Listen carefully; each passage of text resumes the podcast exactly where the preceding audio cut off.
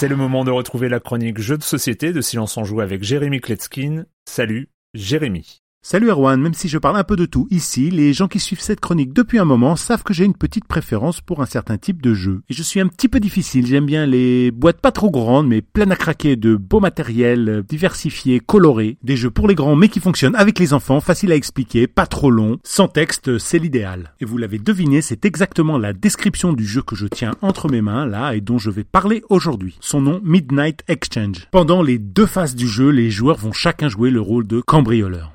Il y a un petit peu de réflexe et un petit peu de rapidité, mais c'est pas méchant. Chaque nuit, les cambrioleurs vont tous ensemble pénétrer dans le garage d'une grande demeure et vont fouiller partout. Ils pourront éventuellement trouver des clés en argent qui leur donneront accès au bureau ou même des clés en or qui donnent accès au coffre-fort. Alors comment le jeu se présente concrètement? Ben, Il y a une multitude de jetons qu'on va mélanger face cachée au centre de la table. Sur chacun d'entre eux, pour le moment, on ne voit que l'une des trois illustrations, garage, bureau ou coffre-fort. Les joueurs commenceront par retourner le plus rapidement possible et d'une seule main les jetons garage. Ils pourront choisir de les laisser sur place, retourner ou pas, ou bien d'en poser jusqu'à 6 devant eux. Évidemment, si à tout moment un joueur trouve une clé argentée, alors il pourra commencer aussi à retourner les jetons bureau, de même pour la salle du coffre-fort. De l'autre côté des jetons, on y trouve des objets de valeur, des colliers, des rubis, des bracelets, des lingots, euh, etc. Pendant qu'ils cambriolent la maison, les joueurs devront quand même jeter un petit coup d'œil et suivre un petit peu ce qui se passe au marché noir. En effet, c'est pendant cette euh, deuxième phase de la nuit qu'ils pourront échanger tous ces bijoux pour ce qui les intéresse vraiment, des objets d'art. Il est important de ne pas traîner puisque c'est le premier cambrioleur qui sortira de la maison qui choisira aussi en premier au marché noir. On pourra aussi échanger des babioles qui nous permettront d'upgrader nos cartes objets d'art. Et voilà, il faudra guetter en permanence ce dont nos adversaires ont besoin. Il y a certaines cartes qui rapportent plus de prestige que d'autres. Euh, il y a plusieurs stratégies. J'ai joué 4 ou 5 fois avec des groupes euh, différents et vraiment c'est super bien marré. Comme on renouvelle les tuiles marché noir à chaque partie, on, ben, on peut pas du tout utiliser la même tactique à chaque fois. Ce qui est vraiment un plus pour un jeu aussi simple, aussi court, 20 minutes à partir de 8 ans, de 2 à 4 joueurs, c'est d'éditer chez Blue Orange. Les auteurs Marie et Wilfried Forte, l'illustrateur Sylvain Aublin. Je rappelle le nom du jeu Midnight Exchange. C'est un jeu différent avec euh, de la réflexion, de l'adrénaline, de l'entourloupe.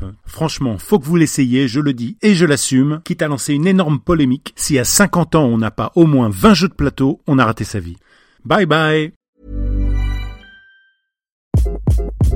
Hi, this is Craig Robinson from Ways to Win, and support for this podcast comes from Invesco QQQ. Invesco QQQ is proud to sponsor this episode and even prouder to provide access to innovation for the last 25 years. Basketball has had innovations over the years too. We're seeing the game played in new ways every day.